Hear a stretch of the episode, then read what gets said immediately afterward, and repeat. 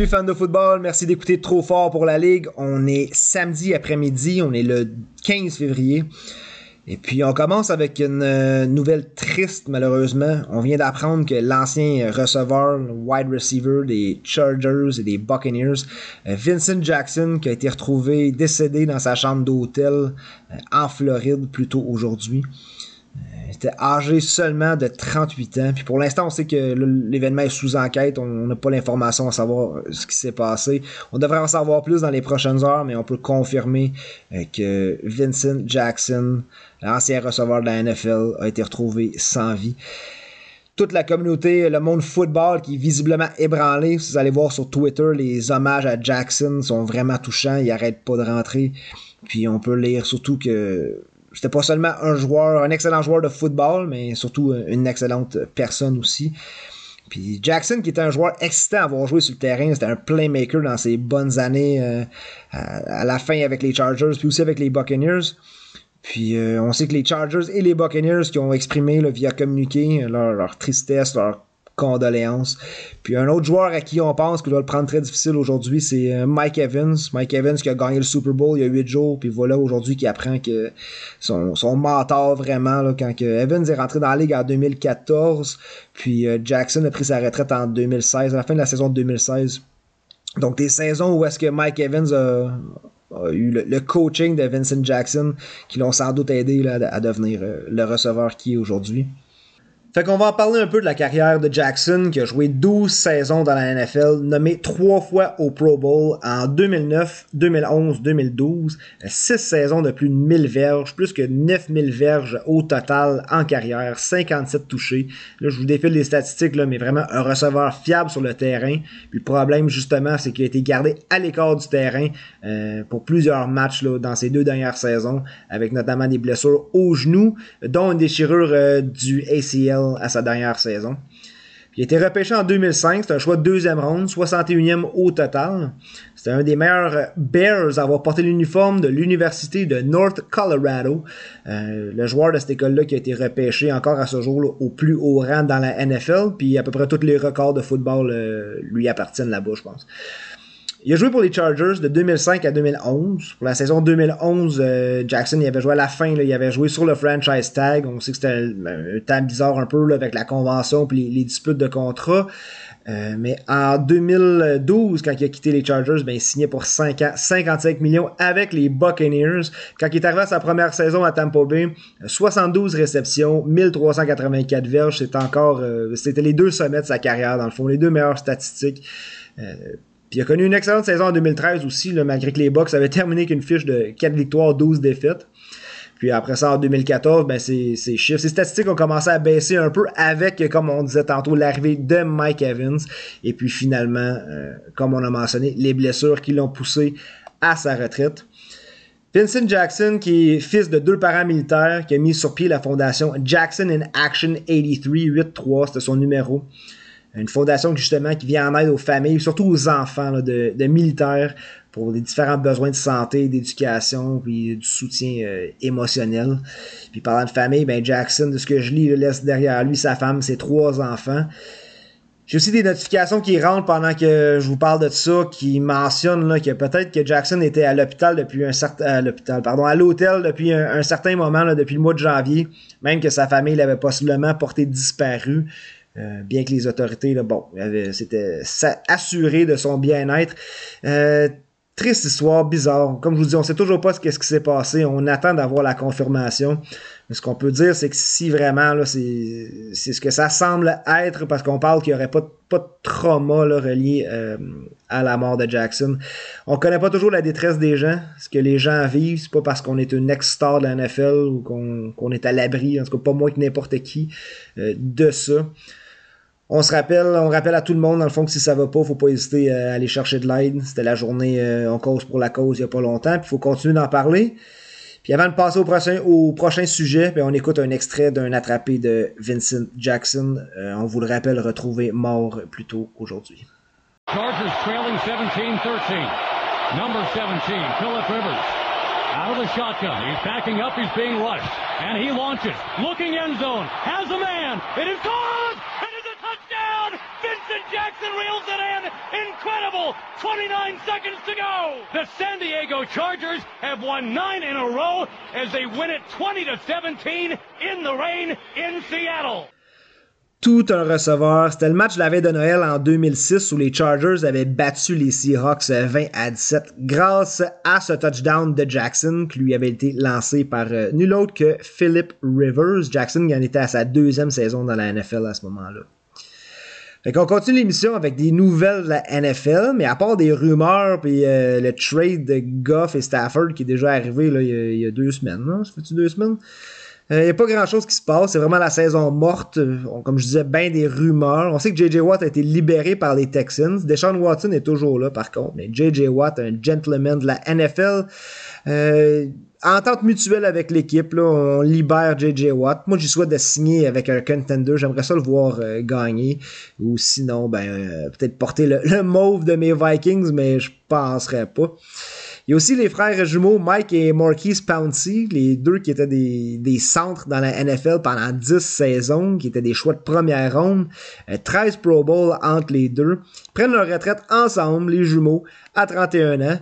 Euh, Mike qui était le centre des Chargers, puis son frère qui était joueur de centre pour les Steelers de Pittsburgh. Puis on parlera pas trop des agents libres parce que Eric des Sportscasters puis moi-même on prépare un, un, spécial agent libre. Sauf que faut quand même garder un œil sur les certains joueurs, des receveurs comme Allen Robinson, Kenny Galladay, euh, juste en dessous d'eux autres, il y aurait Juju Smith-Schuster puis Will Fuller. Mais Robinson, c'est celui qui m'intéresse, c'est le meilleur receveur disponible. Euh, statistique de Robinson, aucun échappé dans le red zone à ses 51 dernières passes euh, qui ont été lancées vers lui dans le, le red zone. Je sais pas ce que les Bears vont faire, s'ils vont le mettre sous le franchise tag. On sait que Robinson avait manifesté qu'il voulait quitter Chicago. Euh, il semblait peut-être avoir nié ça à un moment donné, mais je pense que c'est indéniable que Robinson veut changer d'adresse, veut aller jouer ailleurs. Moi, je souhaite un bon corps arrière, mais peu importe où il va atterrir, Robinson, c'est un wide receiver one en fantasy cette saison, avec n'importe quelle équipe ou presque. Euh, bien de voir qu'est-ce qui va se passer avec Robinson. Puis aussi Kenny Galladay qui a été embêté par les blessures cette saison, mais il reste encore un excellent, il reste, il est un excellent euh, wide receiver. Je pense que les Lions vont le franchise taguer, ils vont vouloir le garder avec l'équipe. Faut bien que le nouveau euh, venu Jared Goff lance à quelqu'un. Euh, Quoique je pense que Quintus Cephas pourrait avoir une grosse saison cette année. Il en est à sa deuxième saison. Je sais pas si Galladay va vouloir s'entendre à long terme avec les Lions. Je penserais pas. Je pense pas qu'il veut être euh, faire partie du rebuild ou attendre le rebuild. Je pense qu'il est dans son pic puis il sait. Puis c'est un autre receveur que j'aimerais voir changer d'adresse, le voir avec. Euh, je pense pas que ce serait tant un upgrade de carrière parce qu'il y avait quand même Matthew Stafford, comme je disais, c'était plus un, un, situation de blessure cette année pour Galladay. Puis Galladay, je le mets dans la catégorie d'un wide receiver 2. Je serais pas à l'aise de le sélectionner euh, wide receiver 1, d'entrer dans mon fantasy avec Galladay comme mon premier receveur dans mon pool. Mais euh, comme je disais, j'aimerais bien, comme je disais, j'aimerais bien ça le voir euh, euh, atterrir ailleurs avec une autre équipe, pas dans un rebuild, mais euh, une équipe qui va vraiment pouvoir produire cette année puis que Galladay va pouvoir venir aider. Côté corps arrière, euh, Carson Wentz, on se demande s'il va faire partie du carrousel de corps arrière qui vont changer d'adresse. Euh, il y a aussi le nom de Zach Ertz, le Thailand qu'on entend dans les rumeurs de transactions. Est-ce qu'il va avoir un package deal avec ces deux gars-là? Ouf, je sais pas quelle équipe qui va se risquer. On a entendu parler euh, des Colts qui avaient de l'intérêt pour Wentz, des Bears, aussi des Broncos. Mais là, semblerait-il que les Broncos euh, sont plus dans la course pour Wentz. De toute façon, on entend que les Eagles veulent un choix de première ronde en retour de Carson Wentz, mais à date, la meilleure offre, ça leur a été euh, deux choix de deuxième ronde. Un autre carrière à surveiller, ben, c'est Alex Smith, le comeback player de l'année. Euh, lui qui est revenu d'une blessure à la jambe qui a failli coûter euh, sa jambe, même, sa vie, euh, qui est revenu jouer pour l'équipe de football de Washington cette année. Washington qui a pas vraiment de plan pour le corps arrière. On sait que Dwayne Haskins qui a été coupé, le choix de première ronde de l'année passée, puis qui est rendu à Pittsburgh. Pourquoi, my God, j'en ai aucune idée. Mais on se demande pourquoi d'alors pas, pas garder Alex Smith. Ben, c'est simplement à cause que Washington, s'ils libèrent Alex Smith, ils vont sauver 13,6 millions en cap space. Euh, en, vue de la, saison prochaine. 13,6 millions d'économies sur le salary cap. Fait que ça se pourrait que Washington décide de prendre une autre direction plutôt que de continuer avec Smith. Sinon, ben, en fantasy, ben, il y a toujours des gars qui cherchent un tight end dans la saison. On dirait qu'il y a tout le temps, tu sais, les, les gars qui autres, ils sélectionnent pas de tight end avant la 14e round, puis finalement, ils sont tout le temps en train de courir sur les waivers pour trouver un backup tight end.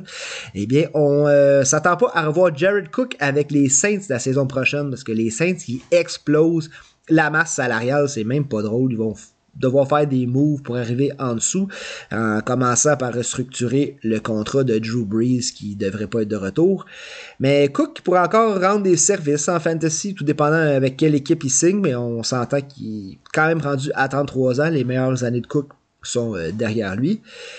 Et puis finalement, bien, Ronald Jones euh, qui s'est fait retirer une pin de son petit doigt, une blessure de guerre qu'il a eu dans la saison.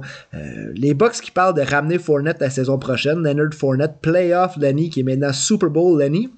Mais pour l'instant, moi, je miserais plus pour voir Jones au rôle de running back partant euh, pour commencer la saison prochaine. Puis l'affaire avec les Bucks, c'est que si le, rôle partant de running back est incertain, ben des gars comme Ronald Jones, on va pouvoir aller les chercher plus tard dans le draft. Puis ils pourraient peut-être nous donner euh, une production de running back 2. Puis ma statistique inutile de la journée, ben, je vous la donne, c'est le QB Lamar Jackson, le carrière des Ravens. J'ai appris aujourd'hui que depuis qu'il est dans la NFL, Lamar a 99 courses de plus de diverges. La statistique comme ça a l'air plate, mais c'est 42 courses de diverges et plus de plus que le deuxième QB euh, au classement dans, dans cette statistique-là. Puis c'est qui le deuxième? Ben je le sais pas. C'est sûrement Josh Allen. Fait que c'est tout aujourd'hui. On voulait surtout euh, parler de la nouvelle, la triste nouvelle euh, du décès de Vincent Jackson. Comme je vous dis, allez voir sur, sur Twitter, il y a toutes sortes d'hommages, des anciens coéquipiers des joueurs qui, qui parlent de lui, des vidéos, les highlights. Euh, triste journée pour, euh, pour la NFL aujourd'hui. Puis pour ceux qui regardaient dans notre liste de podcasts, qui cherchaient le podcast audio pour le Super Bowl qui était dimanche dernier, ben, il y en a pas parce qu'on n'en a pas fait d'audio. En fait, on a fait un euh, podcast, un live vidéo. On a fait un méga giga tailgate party. Euh, trop fort pour la ligue avec Eric Huard des Sportscasters. On avait Machine 4771. On avait Michelob Ultra comme partner. On avait le Bistro McTavish à Terrebonne comme partner. Et c'est le participant Fernando, Fernando qui a gagné. Euh, c'est mérité. Les deux prix en fait qu'on avait donné cette journée-là, on avait un pool de questions et prédictions pour le Super Bowl. Puis Fernando qui a soumis le plus de bonnes réponses dans ces 25 questions-là, c'était des questions comme qui va marquer en premier, de quelle manière. Et Fernando qui gagne, gagne le ballon Wilson de la NFL avec les 32 équipes, le logo des 32 équipes euh, sur le ballon. Et puis, euh, le grand prix de cette journée-là, c'était le Trivia Quiz Live qu'on faisait. C'était des questions en direct euh, sur le Super Bowl. Fernando a participé à ça également. Il avait soumis sa candidature. Puis il a gagné, ben crème, il a gagné. Il a gagné ce quiz-là aussi, puis il a gagné un jersey de la NFL. Il, choisit euh, le jersey euh, de l'équipe de son choix avec le nom du joueur de son choix dans le dos. C'est pas confirmé encore, mais je pense qu'il allait choisir le jersey de Tom Brady avec les Buccaneers. félicitations à Fernando, merci d'avoir participé. Puis pour vrai, on se refait ça l'année prochaine, mais en espérant que l'année prochaine, on puisse faire ça live devant du monde, puis pas en arrière d'un plexiglas à deux mètres dans un studio. Reste que dans les circonstances, on a eu bien du fun pareil. Puis je tiens à remercier tout le monde qui a, participé à ce show-là. Fait que on continue les podcasts, on continue les, les posts sur la page Facebook. On veut juste se préparer tranquillement, se réchauffer pour le fantasy. On commence à sortir des stats, des nouvelles, voir qu'est-ce qui s'en vient, comment se préparer cette année. Euh, des grosses choses qui s'en viennent. Mais c'est pas tout de suite. On a quand même toute le off-season. Puis euh, à la mi-mars, là, euh, ça va être l'ouverture de, de l'année officielle de la NFL avec euh, la signature des agents libres. Fait qu'on a le temps en mars pour se préparer, mais on vous lâche pas, lâchez-nous pas non plus. Continuez à l'écoute de Trop Fort pour la Ligue. Et on est avec vous en route vers votre prochain championnat de fantasy football.